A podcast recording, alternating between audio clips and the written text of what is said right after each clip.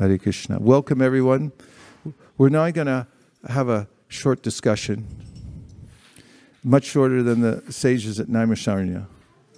They gathered for 1,000 years. We'll just be here for a few minutes. But we could always take advantage of every minute, thinking that every moment of human life is precious. It's a preparation, because the human body is a special facility to fully develop one's consciousness and become Krishna conscious, which ultimately means to develop prema, or love for Krishna. As the esteemed Bhagavad Ashraya Prabhu pointed out this morning, that the love for Krishna is already there within the heart, but due to association with matter since a time immemorial, the soul becomes distracted and covered by various conceptions of life called upadhis. For instance, one might think that I am a man or a woman or a cat or a dog. Or one might think that I'm American or I'm Canadian or I'm Ethiopian or I'm Indian. However, these are temporary designations. Our real designation is mentioned by Krishna in the Bhagavad Gita. And he gives the perspective of somebody who's come to perfect knowledge and has become learned. And he says, Vidya Vinaya Sampanne, Brahmanigavihastani, Shunichaiva Shupakecha, Pandita Samadarshina. That a learned person doesn't see a body. Although, yes, he or she sees the body, but actually he's fully aware that there's a soul within each body. And that soul is part and parcel of Krishna. It's an eternal servant of Krishna. And therefore, although he may interact with people in a dutiful way, for instance, the tiger is not one to be petted, or if one is dealing with others, one should do so with decorum. However, at the same time, the devotee sees and gives respect to the soul and the supersoul within each body. And Krishna mentions this in the Bhagavad Gita in many places, but one is Ishvara Sarva Buttaram, Riddhasherajunatishtti, Brahmayana Sarva Bhutani, Yantaram Rudrani Maya. Yeah. He says that I come with you, the soul, everywhere you go, in every body. So we may know that when we look at someone, we mustn't just see the external feature, that here's a person from a certain station in life, or this is a particular kind of body. But we should know that not only is the soul there, but also Krishna is there. So we can offer respects to all living beings, and especially those who have evolved their consciousness. As we just read, Krishneti yasigirita manasadriyeta dikshasti chet pranatibisha bhajantamisham shushushaya bhajanavigna mananya manya nindari shunya hridamipsita sangalabhya. This is a verse we recited earlier in our kind of mantra trance we were doing. Did you all feel like a little trance? Did you feel like your brain got bigger? Much bigger, right?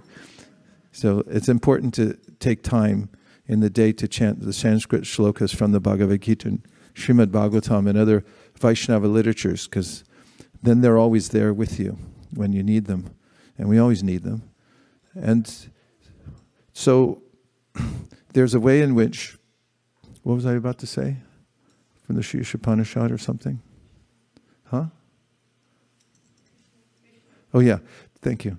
There are various levels of devotees. The first level is one who just says Hare Krishna. Second level is somebody who's made a vow to chant Hare Krishna. And the third level is somebody who made a vow and has been chanting steadily, and whose heart has actually changed because of that, and then becomes a refined person, which means, according to this verse, Nindari shunya hridamipsita sangalabhya. That person is no longer interested in decrying the activities of others because of envy. But nindadi shunya means, ninda means I have the tendency to criticize others because it makes me feel better about myself. Well, they're not that good. I could have done that, etc. But the person is purified in heart, and therefore doesn't have the propensity of envy anymore within the heart. This is an evolved person. Because Krishna says in the Bhagavad Gita that it's natural in this world to have this tendency to hate. Iccha dwesha samutena dvandva mohina bharata sarva bhutani samaham sarge yanti parantapa.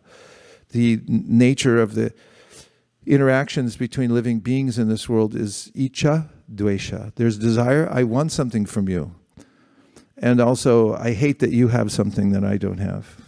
These are the two features. That's why everyone fights all the time. It's like, how come you moved your fence 2 inches towards this? This is my land. It's not your land. It's not your water either. Nothing belongs to us in this world. Everything belongs to Krishna.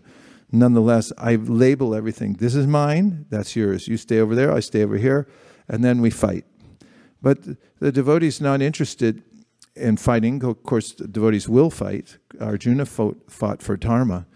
But only on behalf of Krishna do they fight. Not on their own desire that I want something. That the devotees want something only for Krishna.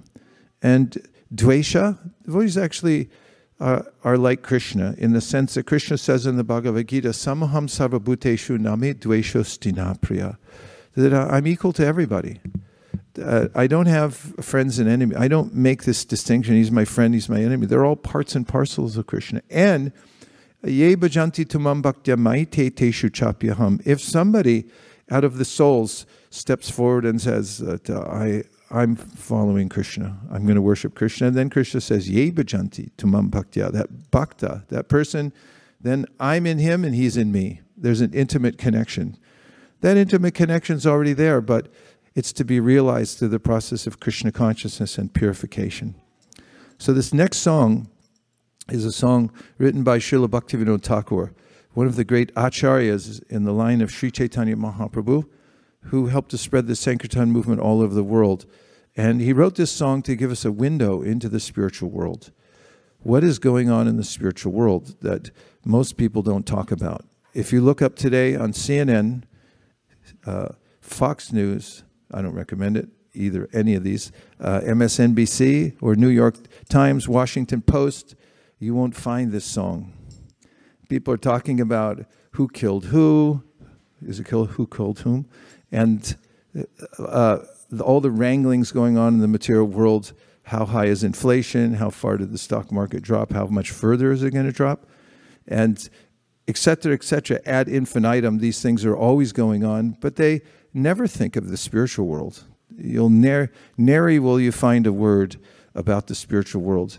So we have the luxury of sitting here together this morning and singing about Krishna in the spiritual world. And this song is called Jayarada Madhava, and it has all the names of Krishna, especially those in relationship to his devotees. There's different kinds of devotees. Some devotees worship Krishna in a passive way. They are adding something to the environment by being there and just appreciating Krishna.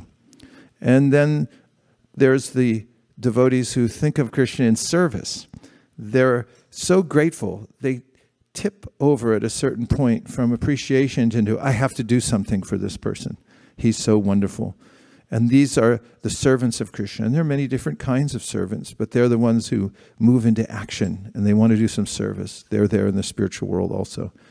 And then the next level comes as the sakhas, the friends of Krishna, those who develop a friendly, loving relationship with Krishna. And some of those friendships actually in the spiritual world, especially Goloka Vrindavan, which is mentioned in the Brahma Samhita, Goloka Namni Nija Damni, it's the personal abode of Krishna. Then those devotees, they feel equal with Krishna. Although no one's equal to Krishna, in Goloka Vrindavan, where Krishna associates with his devotees, then there's this sense of equality because Krishna suppresses his opulence as the supreme, so that he can just have loving relationships with his devotees. And then there are the devotees who try to nurture Krishna, like the parents. And the cows are also in Vatsalya Ras, because they're always thinking, how can I give milk to Krishna? And his parents, and the parent, like in a village, actually, for a little child, everyone's a mother. That's not separated. That's my child, nobody else. But in the village life, especially Vrindavan, all the mothers come. They're all there nurturing. So this is a mood of Vatsalya. And then there's Madhurya Ras, where the devotees have this unbounded love for Krishna. And it's more like boyfriend, girlfriend, although it doesn't have the implications that it does in this world. This world is a opposite because it's a reflection of the spiritual world. What's most exalted there becomes the most degraded here. So this song has the names of Krishna in relationship with his devotees in the spiritual world. So what's important about us singing these names? Well, just imagine that if somebody, any of us, were walking down the street in Kuala Lumpur. Anybody been there? Okay. Let's say you're in a neighborhood you've never been to before in Kuala Lumpur, and you're walking down the street, and let's say you have a nickname. Nobody knows it but your mother. Anybody have a nickname that only your mother knows? Yes? So you're walking down the street, and then all of a sudden someone leans out the window and that says, "Hey, Kana." And then you think, who was that? How did they know that's my nickname? And you'd spin around and you'd think, who knows me? And in the Lord Chaitanya Mahaprabhu's process of devotional service, we actually relish and sing and repeat the names of Krishna in the spiritual world in relationship with his most intimate devotees. And when he hears those, according to Srimad Bhagavatam, that 11th Canto, 2nd chapter, 55th verse, Vrishijati hridayamna yasya sakshad, dari ravisha abhihito pyagoganata. There's a way that if anybody utters the name of Krishna, he's inclined to give many benedictions to that person. But pranaya, rasanaya, pranaya, dritangri padma, if you sing his names with love and you know what you're doing, which is a whole nother realm, then you tie up his lotus feet in your heart and he won't leave you ever. So if anyone wants to know how to be successful in life, how to be fortunate, how to be happy, it's just to sing the names of God. And these are the best of names because they're the nicknames of Krishna in relationship with his devotees. Shall we try it? Yes. Sounds a little scary. Maybe we shouldn't do it. Let's stop and we'll bring a TV and watch CNN instead. What do you think? No? Okay, let's try.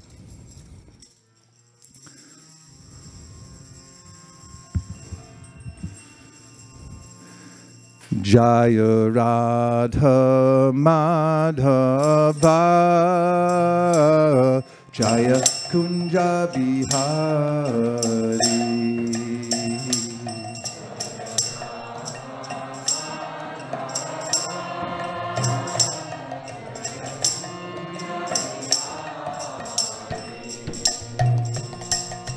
Gopinanna Vallabha,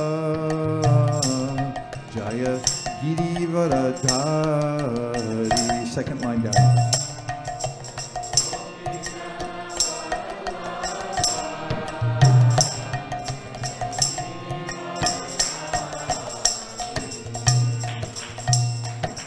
Yashoda Nandana Vraja Janaranjana.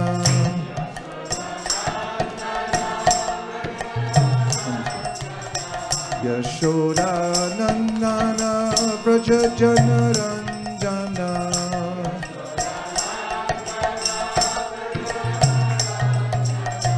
Yamuna Tiravanachari.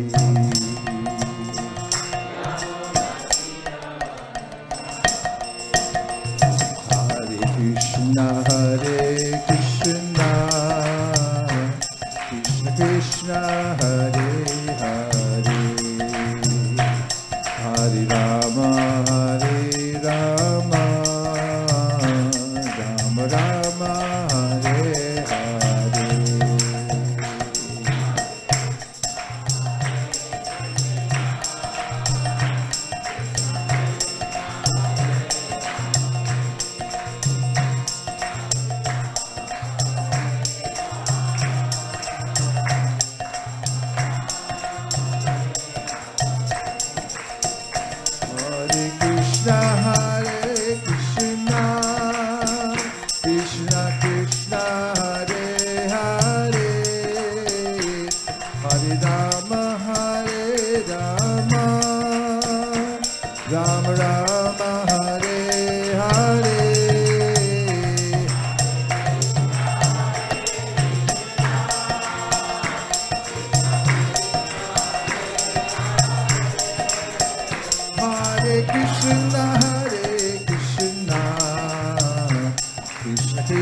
Hare Hare,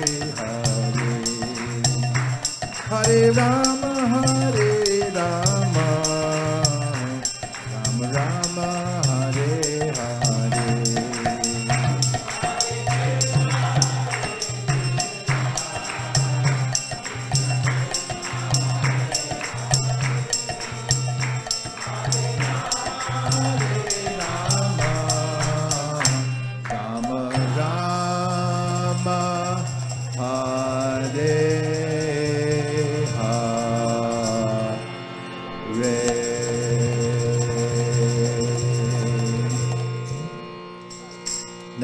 The first mantra in the book that we're going to look at today, called Srimad Bhagavatam, is Om Namo Bhagavate Vasudevaya.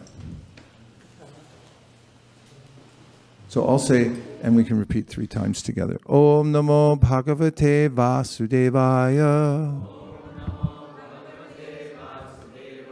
Om Namo Bhagavate Vasudevaya. Om Namo Bhagavate Vasudevaya. And the next mantra is one that where we're offering obeisances to the author, to Goddess Saraswati, and we're getting ready to enter into hearing the Srimad Bhagavatam. Narayana Namaskritya Naram Chaiva Narottamam Devim Sarasatim Vyasam Tato Jayamudiraye. And now, since I used up so much time earlier chanting shlokas till the cows came home, then we'll go right to the Bhagavatam. And today I'm going to read to you from the Srimad Bhagavatam, Canto 2, Chapter 2, which is entitled The Lord and the Heart. Just check your heart. See if the Lord's in there. Is he there? Okay, good. And I'll read the Sanskrit and then the translation, and then we'll go into the purport, which is a commentary given by His Divine Grace A.C. Bhaktivedanta Swami Prabhupada. Tenat manat manam upaiti shantam anandam anandamayo vasane etam gatin bhagavatim gatohya savai punar neha vishujate na. Translation is, only the purified soul can attain the perfection of associating with the personality of Godhead in complete bliss and satisfaction in his conditional state. Whoever is able to renovate such devotional perfection is never again attracted by this material world, and he never returns. Here's the purport. We should specially note in this verse the description of Gatim Bhagavatim, to become merged in the rays of the Para Brahman, the Supreme Personality of Godhead, as desired by the Brahmana. I'm sorry? That number is 2231. But you can just listen. Sages didn't have a PowerPoint. We should specially note in this verse the description of Gatim Bhagavatim, to become merged in the rays of the Parabrahman, the Supreme Personality of Godhead, as desired by the Brahmavadi impersonalist, is not Bhagavatim perfection. The Bhagavatas never accept merging in the impersonal rays of the Lord, but always aspire after personal association with the Supreme Lord in one of the Vaikuntha spiritual planets in the spiritual sky, the whole of the spiritual sky, of which the total number of the material skies is only an insignificant part, is full of unlimited numbers of Vaikuntha planets. The destination of the devotee, the Bhagavata, is to enter into one of the Vaikuntha planets, in each of which the personality of Godhead in his unlimited personal expansions enjoys himself in the association of unlimited numbers of pure devotee associates. The conditioned souls in the material world, after gaining emancipation by devotional service, are promoted to these planets. But the number of ever liberated souls is far, far greater than the number of conditioned souls in the material world, and the ever-liberated souls in the Vaikuntha planets never care to visit this miserable material world. I offer my respectful obeisances to His Divine Grace A.C. Bhaktivedanta Swami Prabhupada and to all of you, because you are Vaishnavas. Hare Krishna. Now, let's hear what you heard in the first paragraph, or see if you have a question.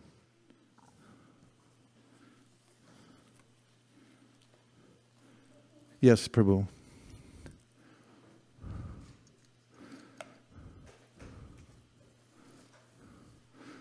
To the life and soul of Kola Dweep.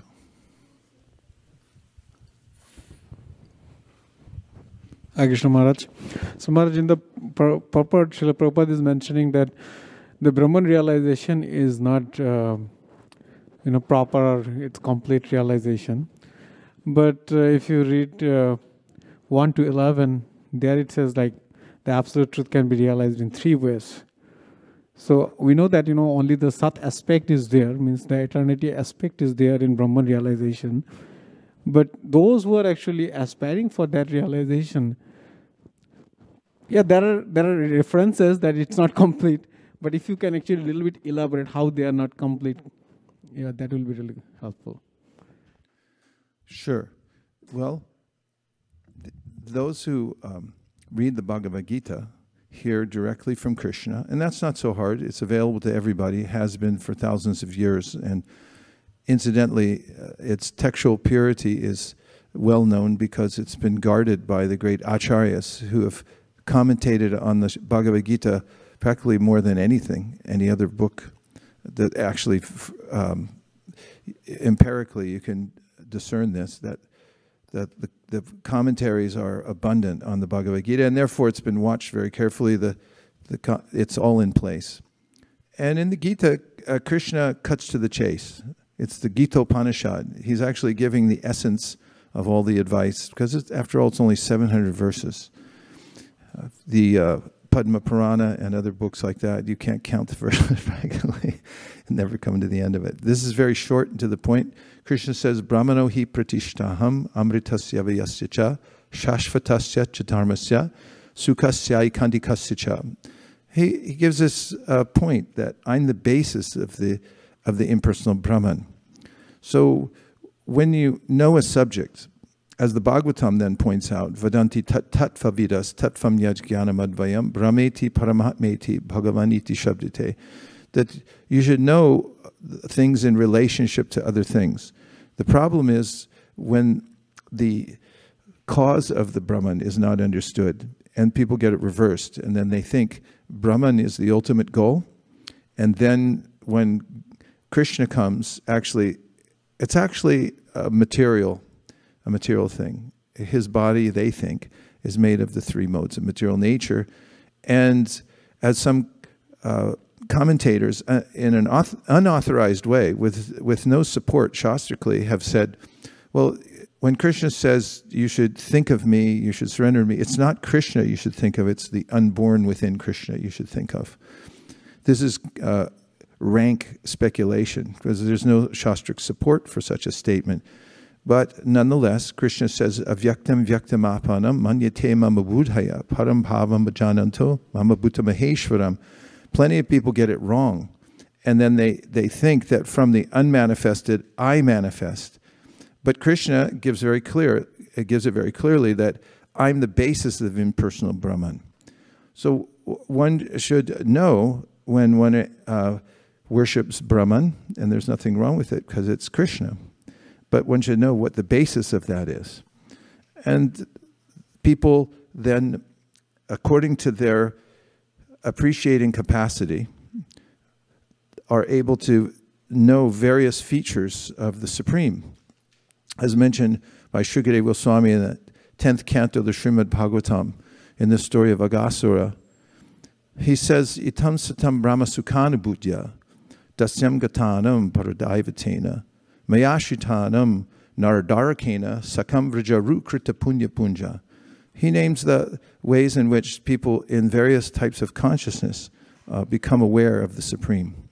So, first of all, he says, there are some that are only aware of Brahman. So they think God is just the light.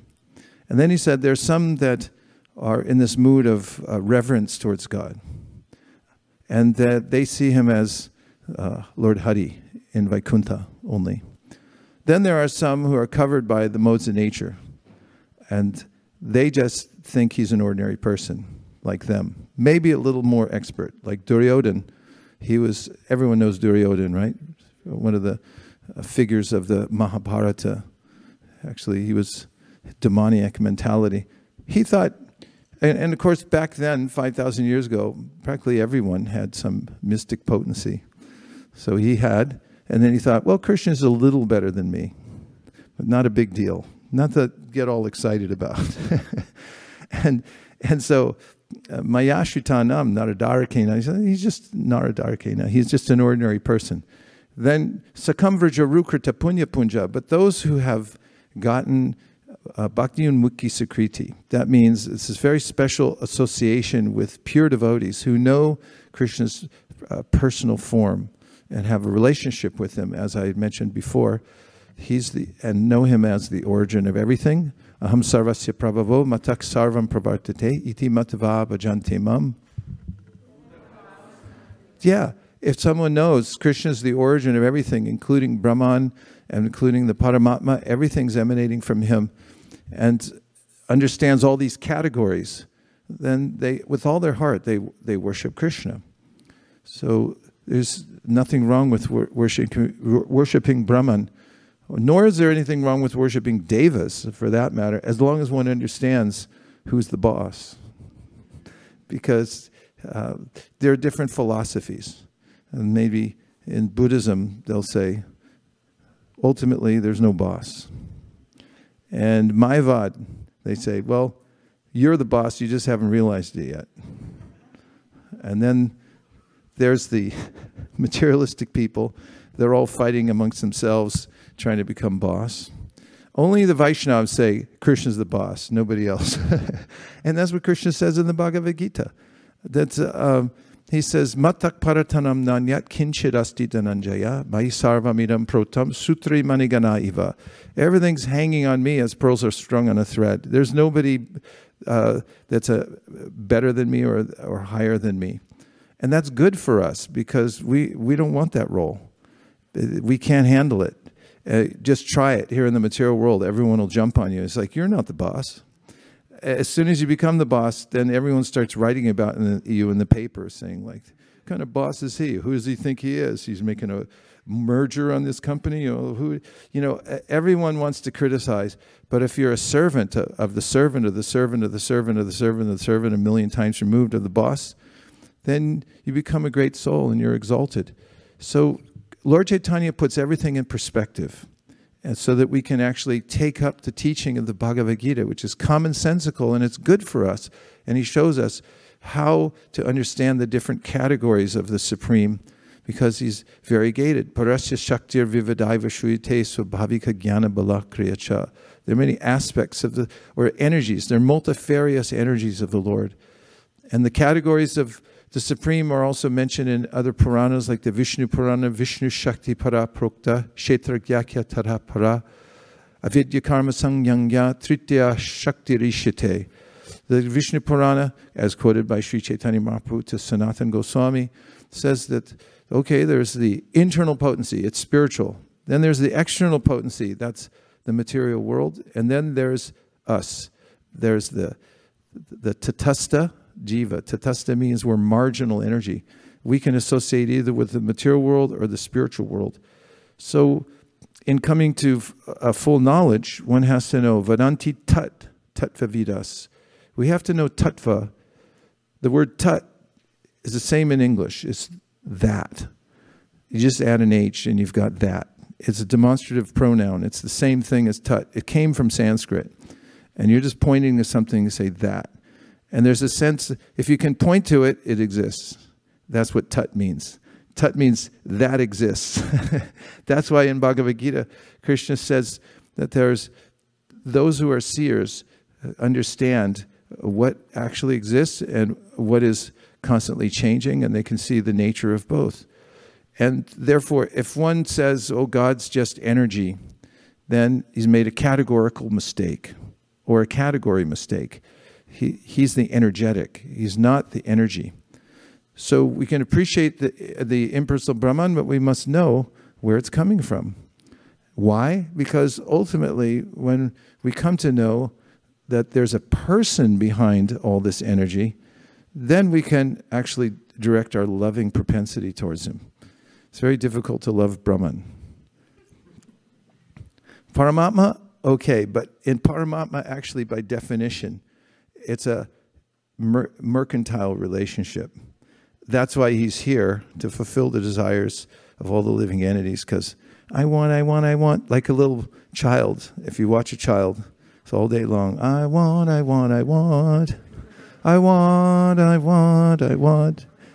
want some more, and always asking, I want. So the living entities in the material world, it's me. Look at me.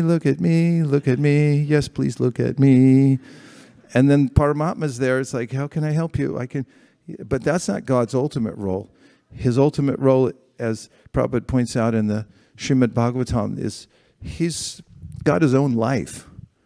Yes, he's watching out for us here like a parent.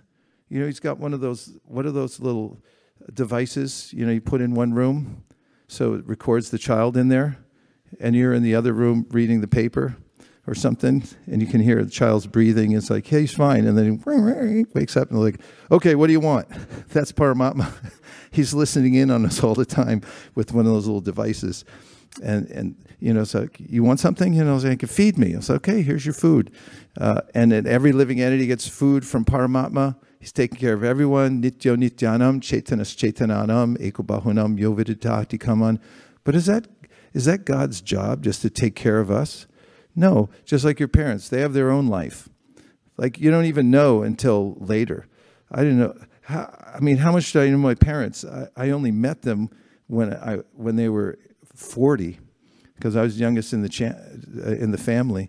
And then I was a baby and a completely self-centered little, twerp until I was, well, I still am. So, but how could I know much about them? They had their own life besides like feeding me, where's the peanut butter? Come on, hurry up. All this stuff as a kid. And, they had their own life. I didn't know much about it.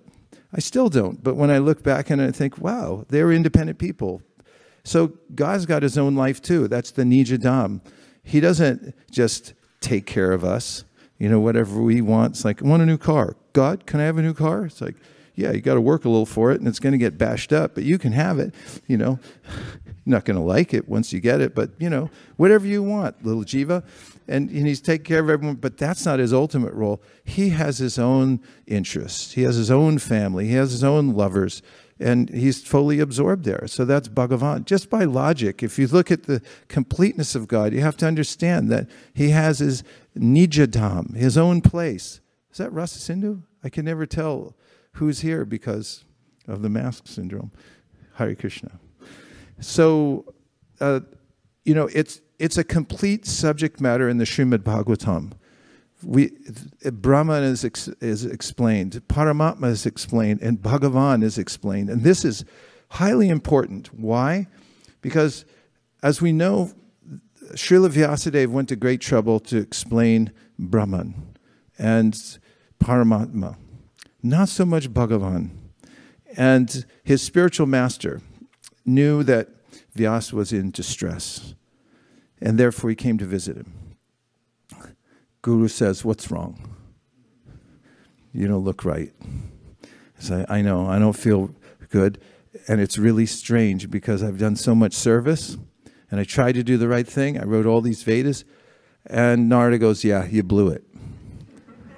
Tatonyata, kinchana, yadvavakshata. He says, whatever you desire to describe that doesn't reach the threshold of describing Bhagavan, he said, that'll simply disturb people's minds. Naishkarmyam apyachuta bhavasha, varjitam nashobate gyanam alam niranjanam, kutakpana shashvada padramishvare nacharpitam karma yadapya karanam.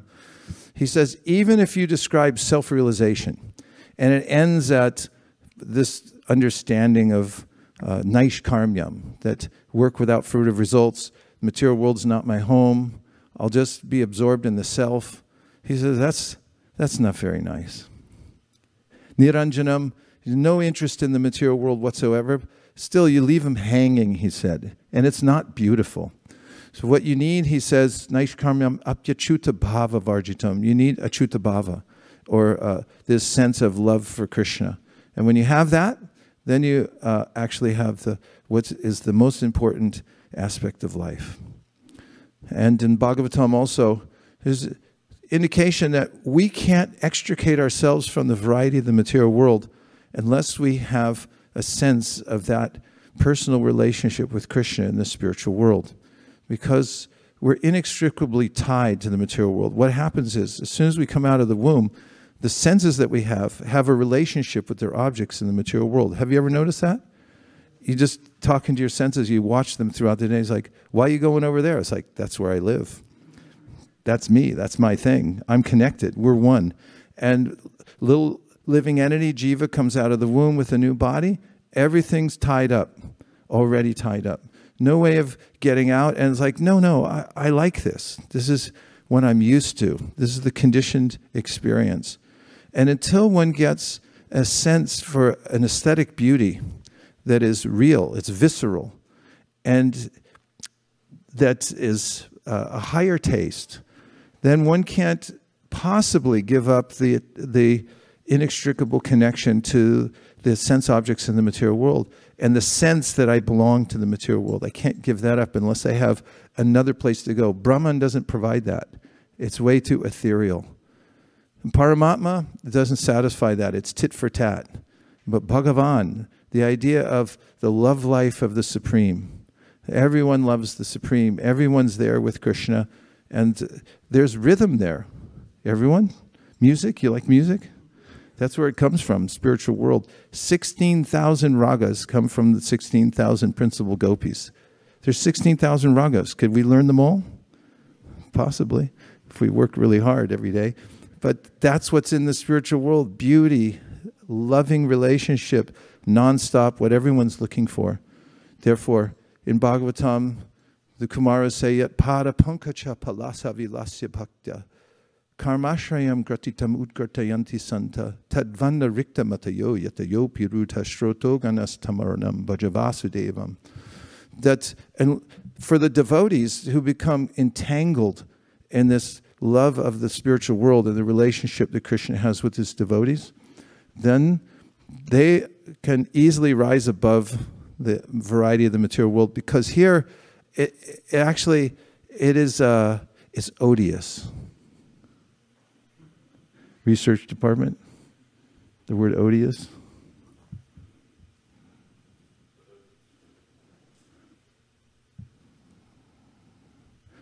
You'll get your definition in 7 seconds or less, or your money back from today's class. Microphones to the research department, please.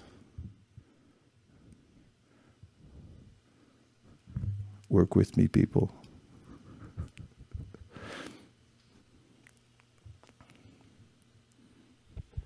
Odious is from the late 14th century, and it means hateful, deserving of hatred, hated, regarded with aversion or repugnance.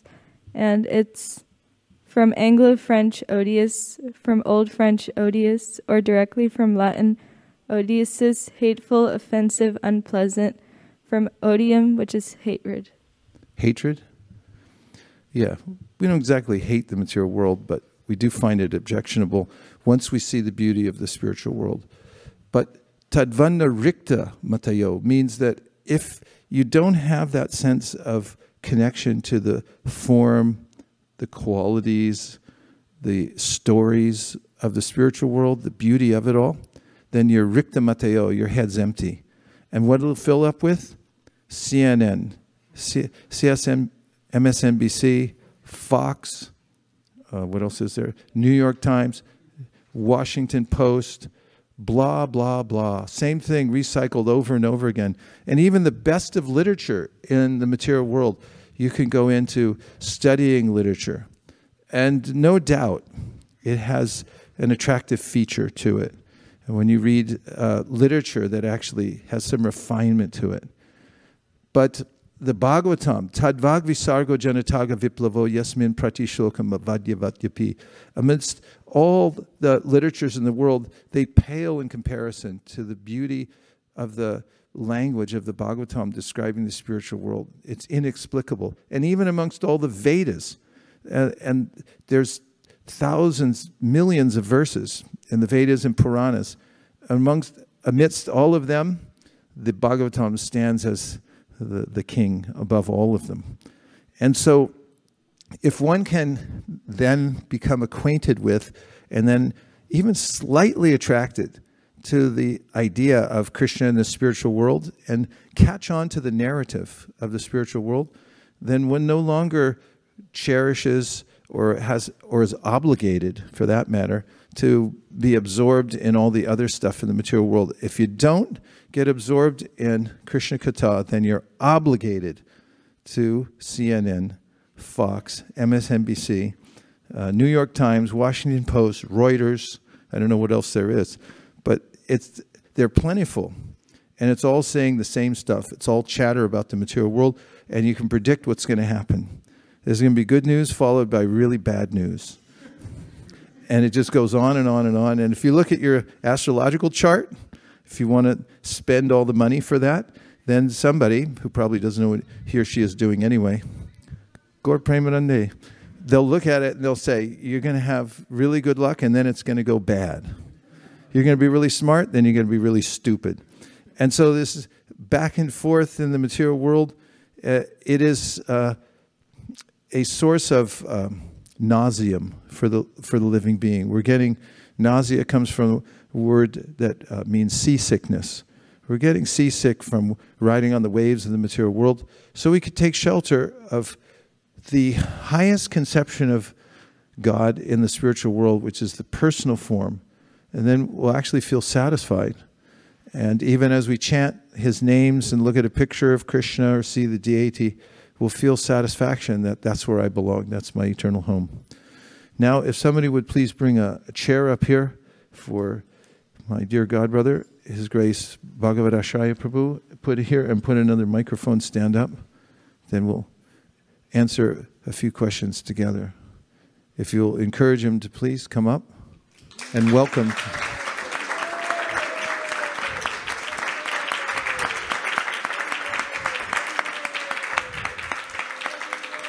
That's it.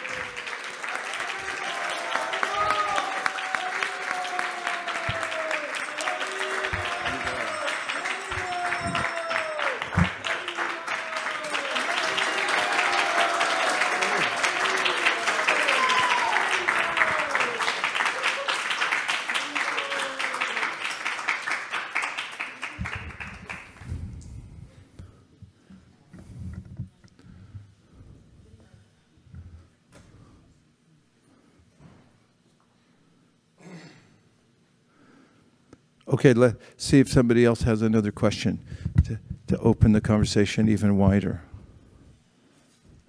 Yes.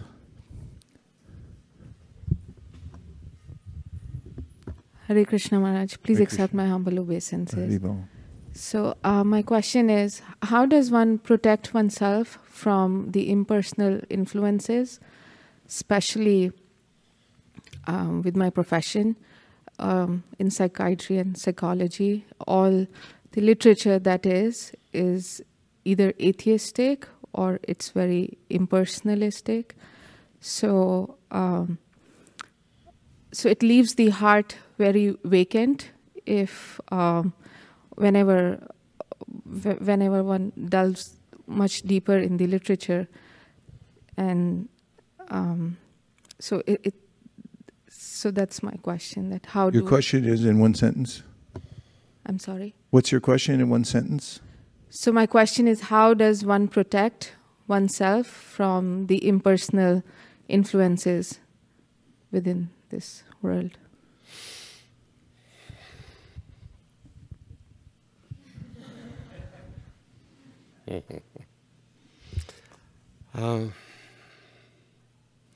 Well, no, sorry.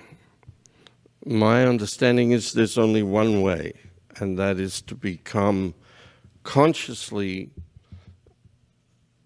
completely dependent on Krishna in all activities. There's two verses in the 18th chapter where Krishna says, Cetasa savakamani mai sanyasya matpara buddhi yogam upasricha machchita satatam bhava machchita excuse me, machchita savadugani matprasadat tarishyasi atachet twamahankaran nashoshasi vinangshasi. It says, in all activities, just depend upon me and work under my protection. In such devotional service, become conscious of me. If you become conscious of me, you will cross over, fully conscious of me, you will cross over all of the obstacles of material existence by my grace. If, however, you do not hear me but act out of false ego, you will be lost.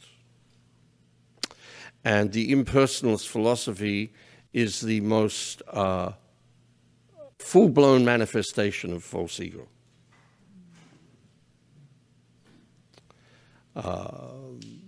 It is, as Prabhupada says, the last snare of Maya.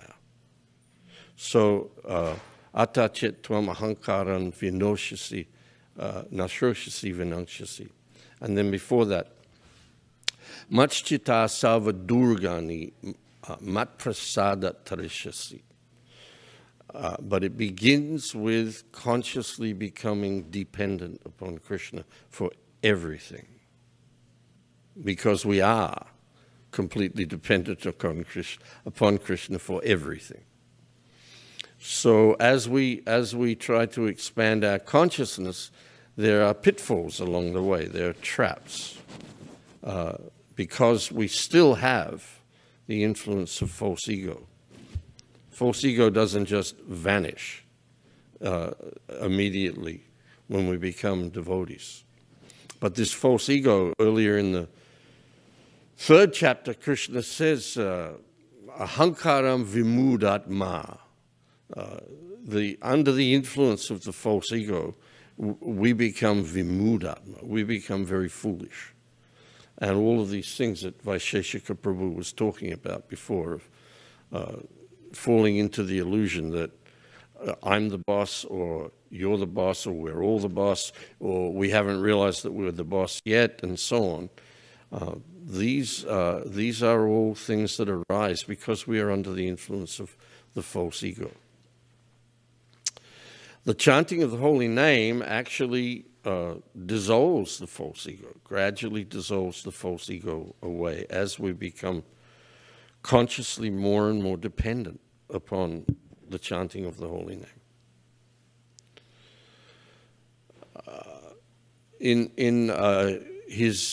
A further point is in his instructions to Sanatana Goswami, Lord Chaitanya says one thing and then he reinforces it with a verse from the Ramayana, that any person who just once, with full sincerity, bows before me and says, my Lord, from this day on, I am yours. That person I give full protection to. And as Vaisheshika Prabhu was saying, we're tatastha, so we can shift. We can go deep, and then we can think we have to come back up for air again, a little bit of Maya.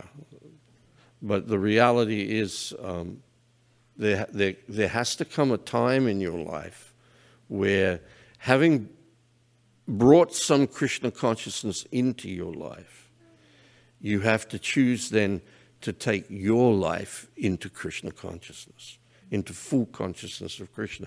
And as Vaisheshika Prabhu was saying, Krishna has a life. A lot of people over the years, we've had crises in ISKCON where people have come forward and said, oh, Swamiji did not give you the full picture. You have to study this and do that.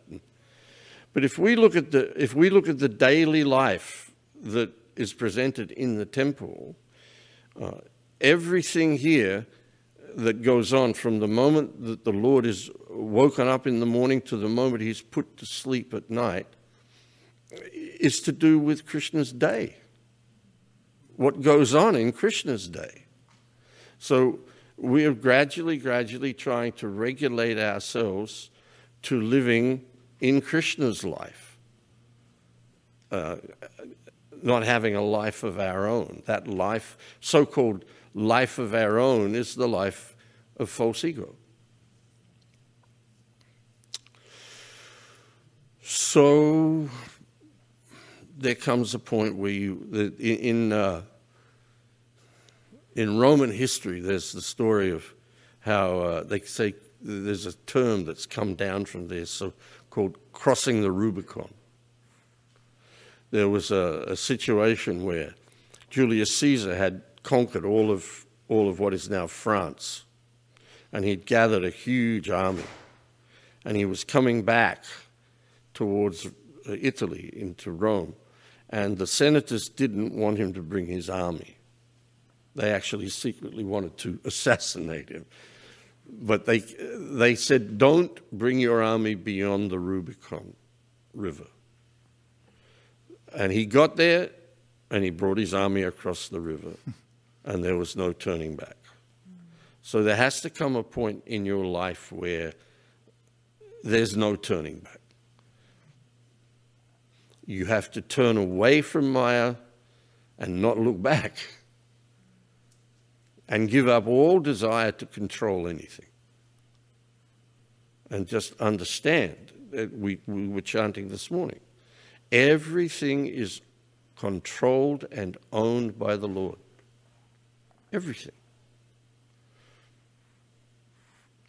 So another point in that regard also, from what Vaisheshika Prabhu was saying before about, finally you have to accept that Krishna is who he says he is, and who all of the great sages say he is, and that he is a person. He is the supreme absolute personality of Godhead, the absolute truth. And there's a warning in Bhagavad Gita in that regard, that there are many devotees. Of course, I'm sure there's none like this here, but there are many in the process of devotional service, or in the practice of devotional service, who assume themselves to be Krishna conscious and in devotional service. But in their heart of hearts, they don't accept that Krishna is the absolute truth. We have to come to that point in our lives where we just accept that this is the absolute truth. This is the totality of reality, that nothing exists without Krishna. Everything, therefore, is dependent. That word dependent is very nice. Can we look up dependent? Depend, from the Latin, de, from, pend means to hang.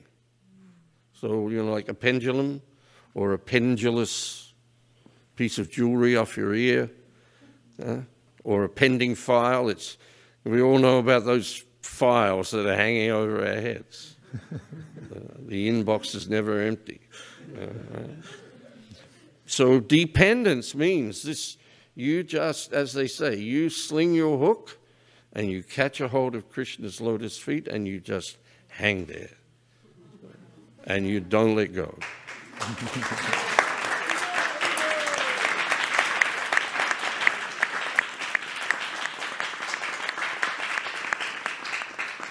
Oh, goodness. I've dreamed about this.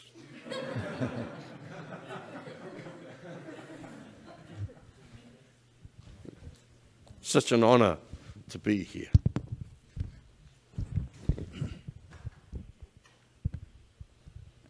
Dependent is relying for existence on, and it comes from Latin dependere, to hang from, hang down, be dependent on, or be derived. And if you look up in the free dictionary, in their thesaurus, there's also the concept that it depends on Krishna. Everything depends on Krishna in that everything is determined by Krishna. Yeyatamam prapajyante tangstataiva bhajamya. everything. As he says, they follow my path in all respects. Even if you want to go to hell, you have to go the royal road to hell. There's no, you can't, you know, and even the shortcut, Krishna set that up as well. Everything is determined and dependent, determined by and dependent on Krishna. And that point, I'm sorry to be repetitive, but that point of making it personal. We all have fear of our own personal, individual, spiritual identity in the early stages of devotional service. And we think Krishna's aware of everyone except me. Except me. Somehow or another, I fell through the net. Or who, me? Krishna, yes. Krishna is aware of you.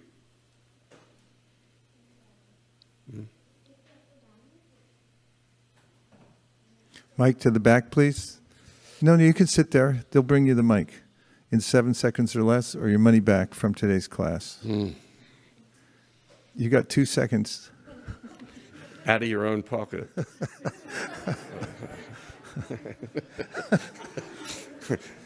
The management takes no responsibility. Hare Krishna, Prabhu. Prabhu, go ahead. Prabhu, my question is, if everything is dependent on Krishna and he controls everything, why is there so much misery in the world?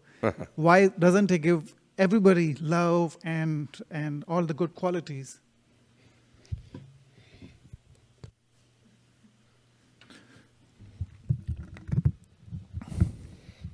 It is love, actually. If you look in a responsible family, raising children, there's a way in which if you step into the family and you notice that the parents are giving some stern instruction to the child, some reprimand or go to your room. Anybody ever been sent to their room? That still happen? It does, huh? Yeah, I remember it as a kid. Your wife sends me to my room all the time. Go to your room. I can just hear my mom saying it. It's a samskar. So go to your room. It's like, dang, you know. Okay, well, I'm in my room now. So is that love? Is that a form of love? There's a way in which a parent has the responsibility to bring the child to maturity. If you just say to the child, I'll give you everything, the child won't be able to take it. You get what's called a spoiled child. You know, child comes in last and it's like, no, you actually won.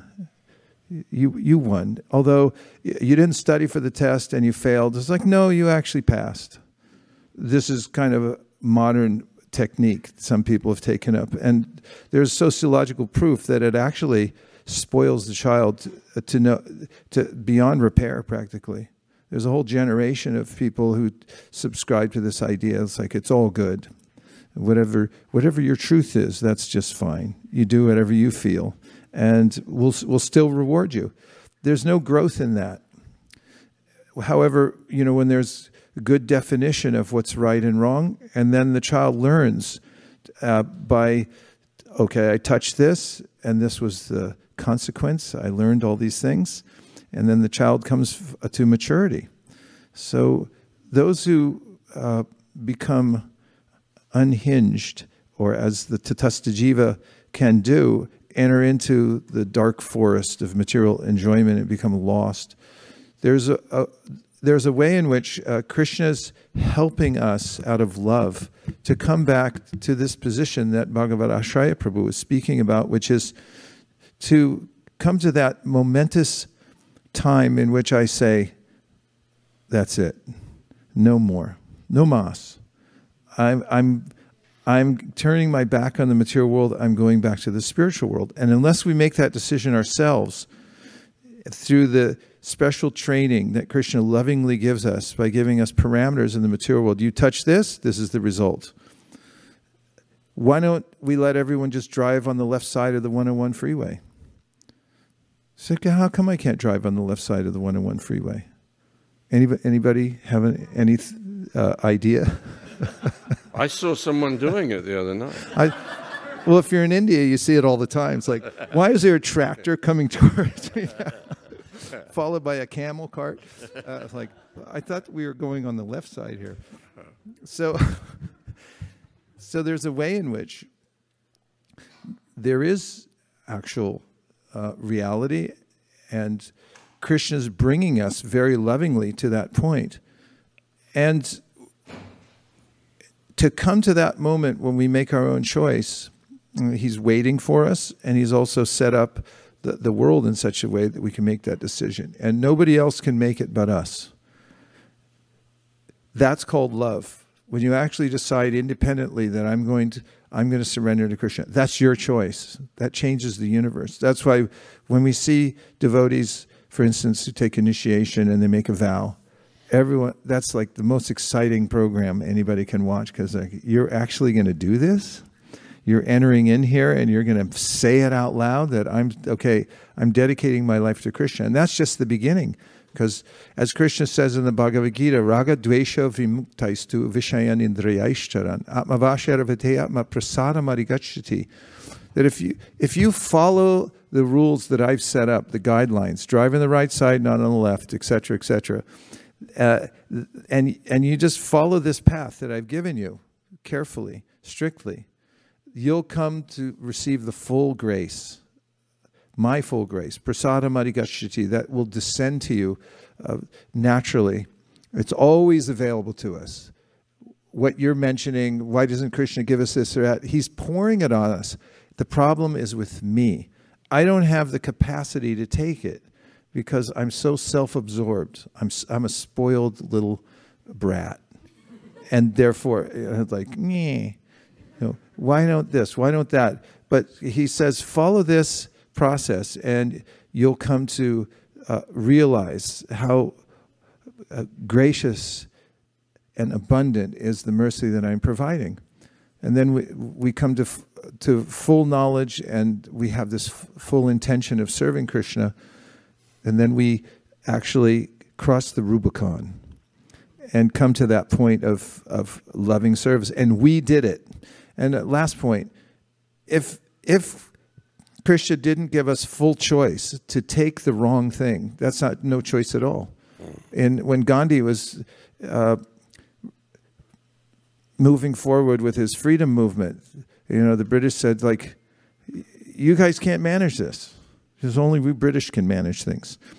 And Gandhi said, freedom means the ability to do the wrong thing. You have to give that. So that's what Krishna gives to the living entity, freedom to do the wrong thing, until we come to the point of saying, no mas, I just want Krishna, I'm going to surrender. Then there's love. Love can't be forced. Just try it. I mean, don't try it. But if you try to force somebody to love you, it's like, no, love me, love me. There's lots of movies about that. It's like, you don't love me anymore? How come? Come on, you know, bring a sign up. You know, you just... It's unseemly, actually.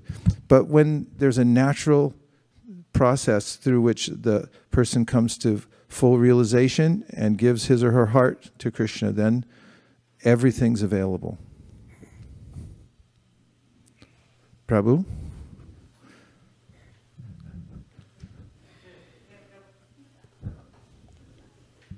In the back.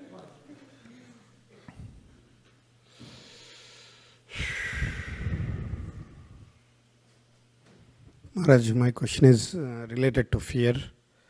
In this material world, we experience a lot of fear.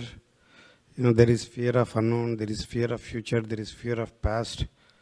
You know, fear of being rejected by somebody whom you expect them to love you. And, you know, there are so many phobias, stage fear, you know, fear of heights, on and on and on. It goes on. My question is, as a practicing devotee, can we ever overcome this fear and, you know, completely get rid of the fear from this material body when you are in this material world? I defer to my esteemed godbrother, who I find to be fearless, walking in this world. I was afraid you were going to ask me that.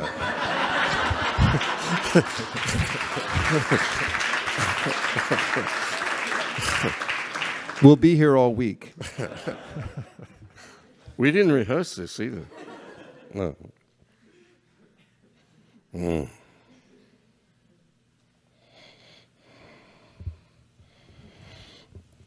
It's a very interesting phenomenon in the Srimad Bhagavatam. In the second canto, we find, well, just at the end of the first canto, Sukadeva Goswami arrives on the scene. And then the second canto begins with him answering Pariksit Maharaj's question, is what should one do when he is on the threshold of death? And with a little bit of preamble, he says, I'm going to recite the Srimad Bhagavatam to you. And then there's a very interesting verse that just pops up there. Etanni vidyavananam ichatam akuto bayam yoginam nripanitam harinam anokirtanam. And there, he says there that the doubtless and fearless way for all, whether one be possessed of all material desires, whether one be a yogi, or whether one be a self-satisfied personality. The doubtless and fearless way for all of these people is to chant the holy name after the ways of the great authorities. Akuto bayam, doubtless and fearless.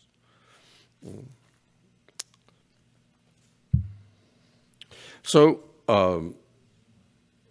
again, like I was saying before, false ego doesn't disappear immediately. And fear of things doesn't disappear immediately.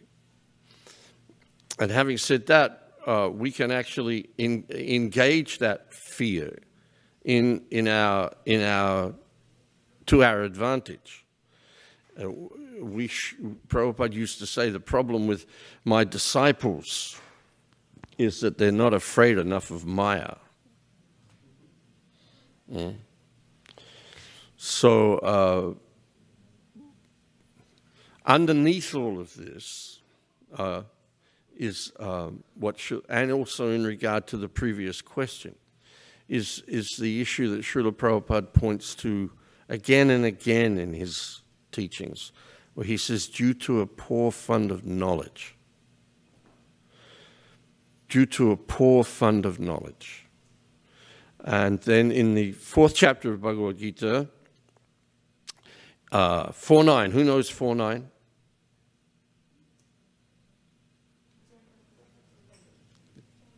Janma Kama Chame Devam Evam Yoga. Everybody knows it, come on. Everybody knows it. Just by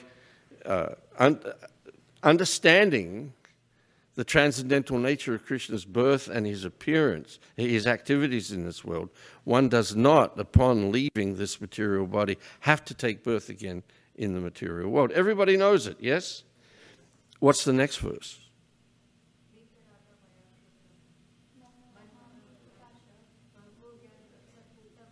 Yes. Vita raga bhaya kroda,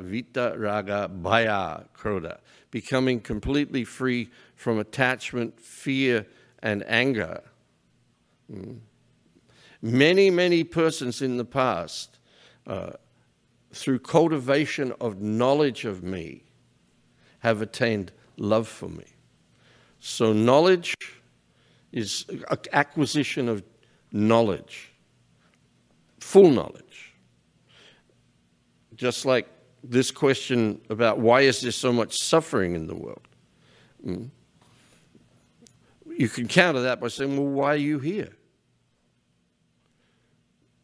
It's by, underneath all of this, we have a poor fund of knowledge because we don't understand, we don't know that the material world is not everything. We've forgotten that.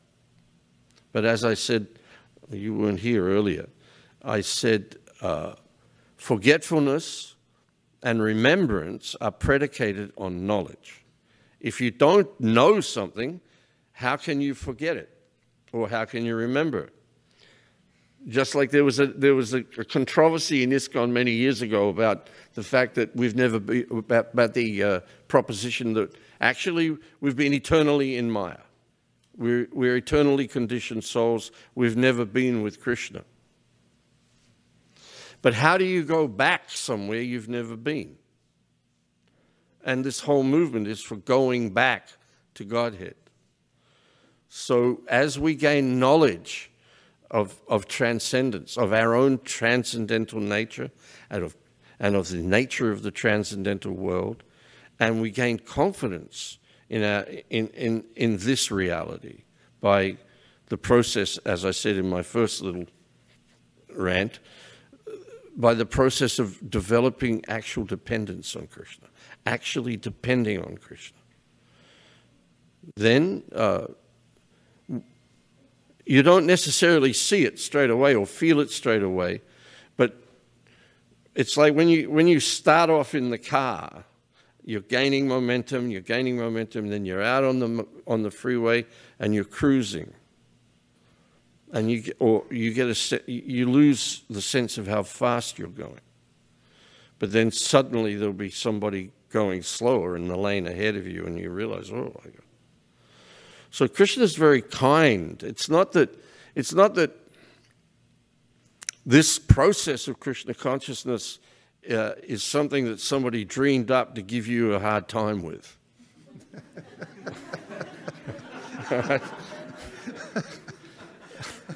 I said this one time, and just think that pole, right? Say somebody greased that pole up and then said, now climb it. Another thing Srila Prabhupada says very often is, Krishna is very much anxious for you to come back to him.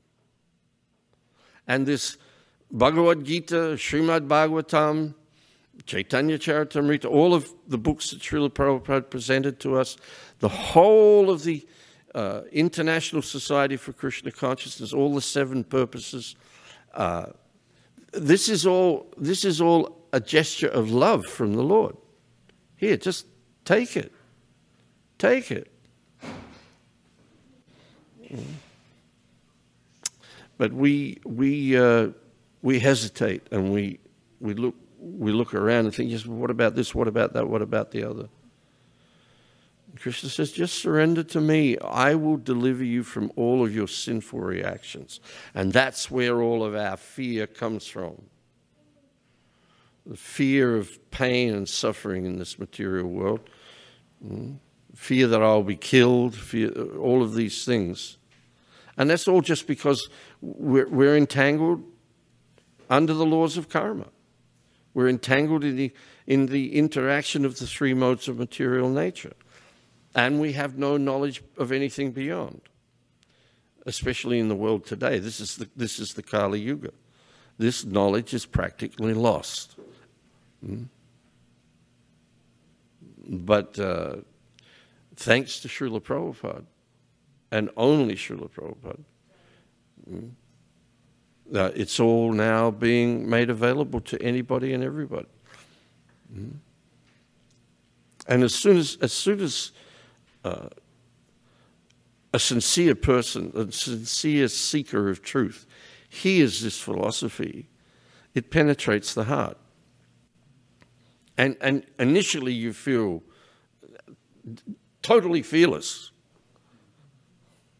Yes! Like the big yes. Aha! This is it. I remember sitting up in bed reading Bhagavad Gita at 2 o'clock in the morning. First off, couldn't make sense of the first chapter. And then Krishna starts to speak in the 2nd chapter. And the first thing he describes is what you are. This is the beauty of, I think, the most beautiful thing of Bhagavad Gita. If you take Bhagavad Gita as religious scripture, put it in that kind of categorization, and you put against it other religious scriptures. All other religious scriptures that you can think of begin with the description of the greatness of God, the almighty nature of God, the creator of heaven and earth, and this fearsome person. But Bhagavad Gita begins with a human being in a perplexed situation. And when Arjuna surrenders to Krishna and says, I'm confused, I'm bewildered here, I've lost them. I mean, there's 26 verses there spanning first and second chapter where Arjuna, this mighty warrior, goes through a total meltdown. And then he turns to Krishna and he surrenders to Krishna. Now you coming from Indian culture and so forth, you know, we know who Krishna is. But you think of a person picking up that Bhagavad Gita and starting to read it, and then this personality of Krishna is there. You don't really know who he is to start with. But he starts talking a lot of sense to you right from the beginning. And I was sitting there reading this,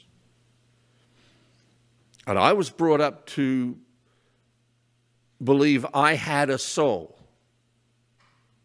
But that really doesn't answer the question, well, who am I? I've got a refrigerator as well, but I'm not, you know. Or there's another philosophy that if you act in the right way, you will develop a soul. Yeah.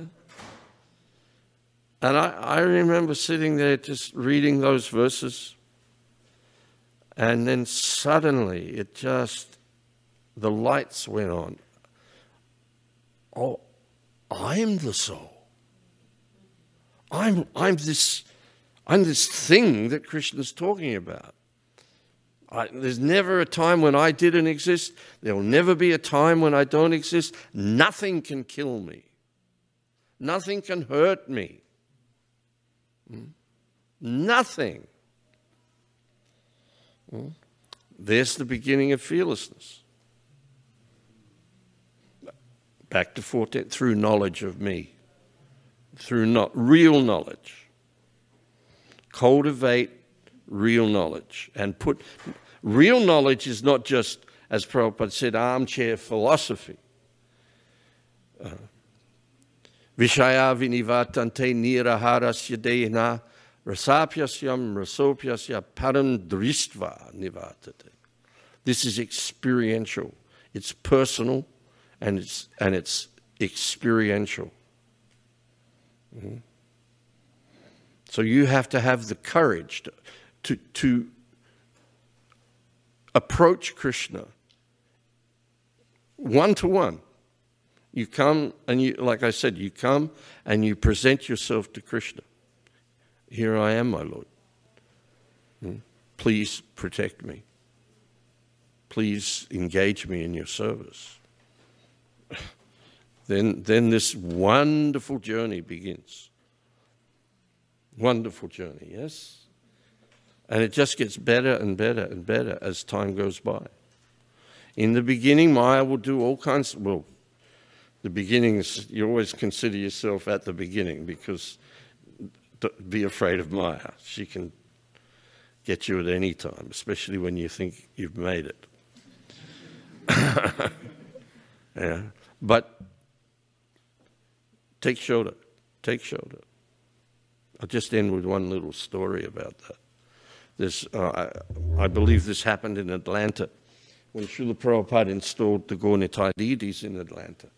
And the next morning, he came in from his morning walk to greet the deities, and he stood for an inordinate amount of time in front of Gaurnitai. And he was obviously praying to them. And in his room after the morning program, one devotee said, Srila Prabhupada, you were obviously praying very fervently to Gaurnitai this morning. And Srila Prabhupada said, yes, yes. And so the devotee said, well, would you mind telling us what you were praying? I mean, we only do this kind of stuff when we're young. I couldn't imagine saying that to Prabhupada now.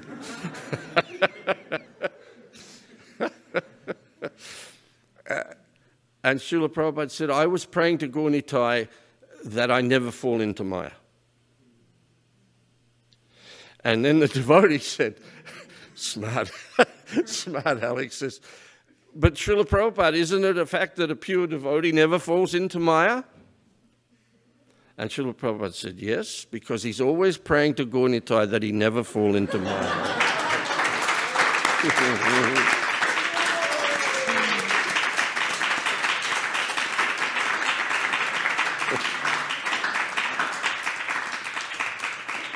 Srila Prabhupada ki jai. So this is the path of doubtlessness and fearlessness, but it's a practice and it grows. Therefore, you must stay in the association of the devotees. You must. Because as soon as you step out, it's all raging out there. It's all going on. Anyway, that's enough. Thank you. Thank you.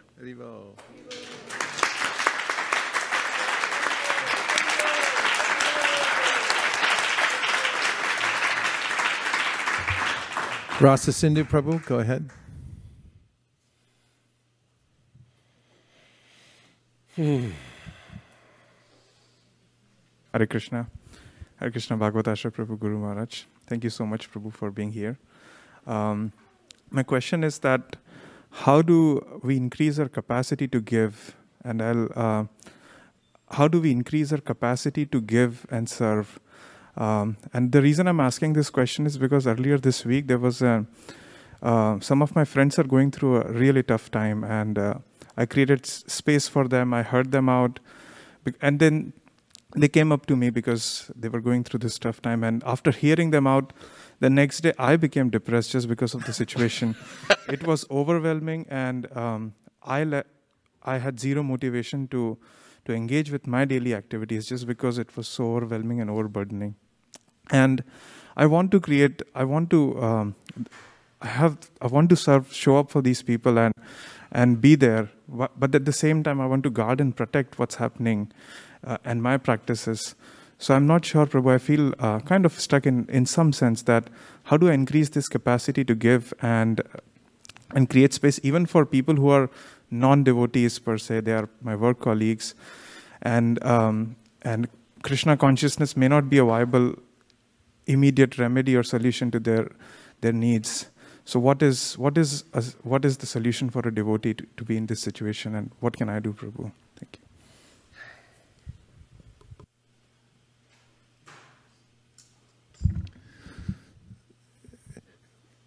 In the practice of Krishna consciousness, as Bhagavad Ashraya Prabhu was so eloquently describing, there's actual life that one lives, a life that one lives.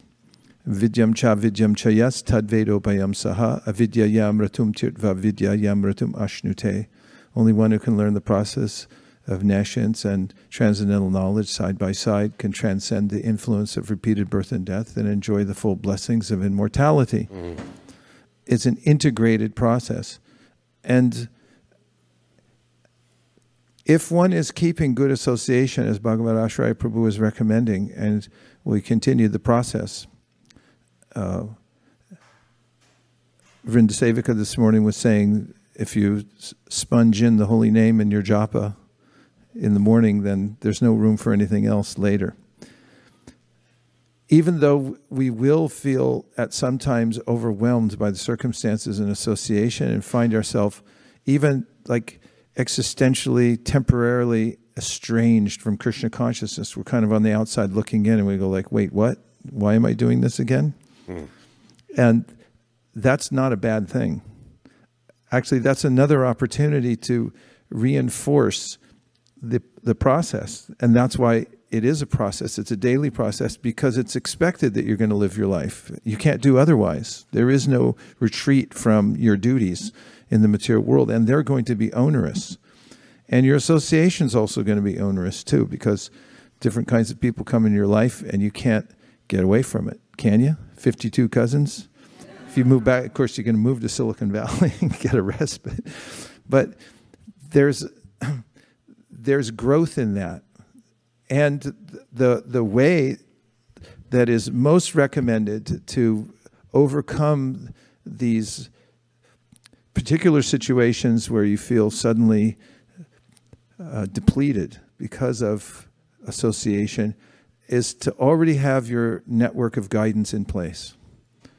This is mostly, is highly recommended. Guya Makyati Prishyati. You should have the association of those that you trust implicitly, that you know their foundation is strong, they're in your upline.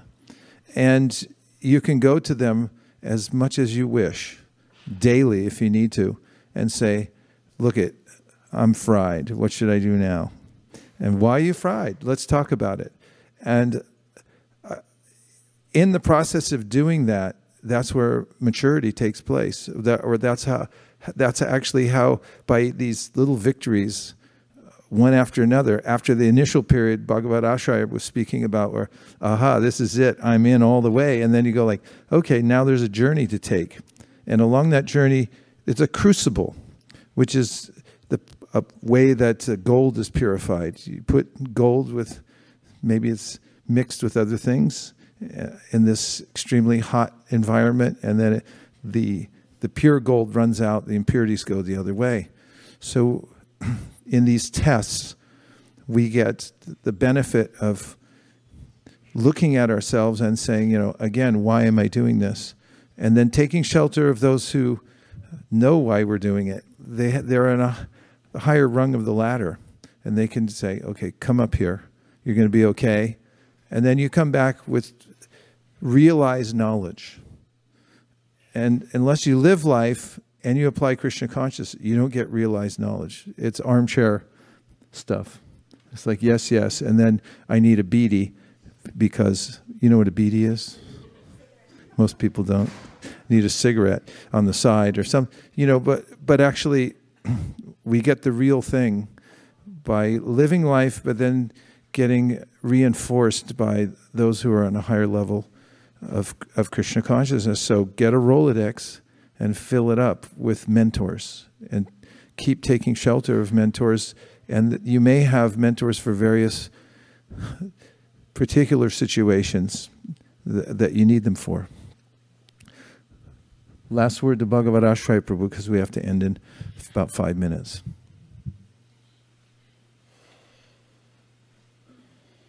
Now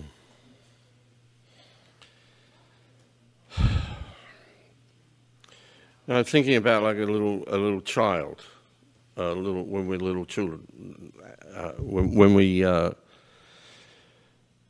know, first of all we learn to roll onto our stomach and then wriggle around, and then we find out these things start to work a little, and then we're crawling, and then we want to stand up, and you always fall flat on your face.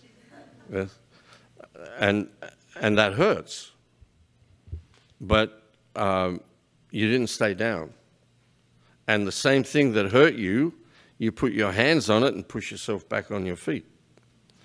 So inherent in this is the concept of failure. Just because you may fail at something or fail in a given situation, it doesn't mean you're a failure. That's a very different thing. And even mundane, you know, motivational people and so forth, they'll tell you that even in all material endeavors, people who succeed are people who actually fail more than anyone else, but they don't give up. So the fail-safe way is exactly what Vaisheshika Prabhu is saying. You have a network of support, and you don't put yourself out on a limb on your own, actually ever. And this is, again, the most wonderful thing about Srila Prabhupada, is that he put himself on the line, on his own, and had complete faith in Krishna. Depended completely on Krishna. We can't necessarily do that. Necessarily, we can't do that. And as time goes by, that's shown. What an exceptional Of course, all devotees are exceptional people. Exceptional is the beginning. But amongst the most exceptional devotees, somebody like Srila Prabhupada will come along. And he created a situation for us to live in. And as Vaisheshika is saying, you've got to live in the world, so live in the world in this Sangha. And don't ever leave it. You know? Don't ever leave it. There's another little story about Prabhupada where he said, one little old man, all on his own, if they had known why I was coming, they would never have let me in. And then he said, but I have lit a fire and they can never put it out. So don't ever be fooled to think that I got nowhere to go. I got no one to turn to. Hmm? Yes. Hare Krishna.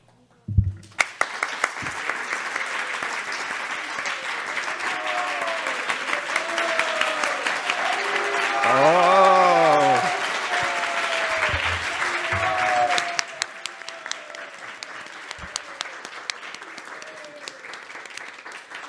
Hare Krishna.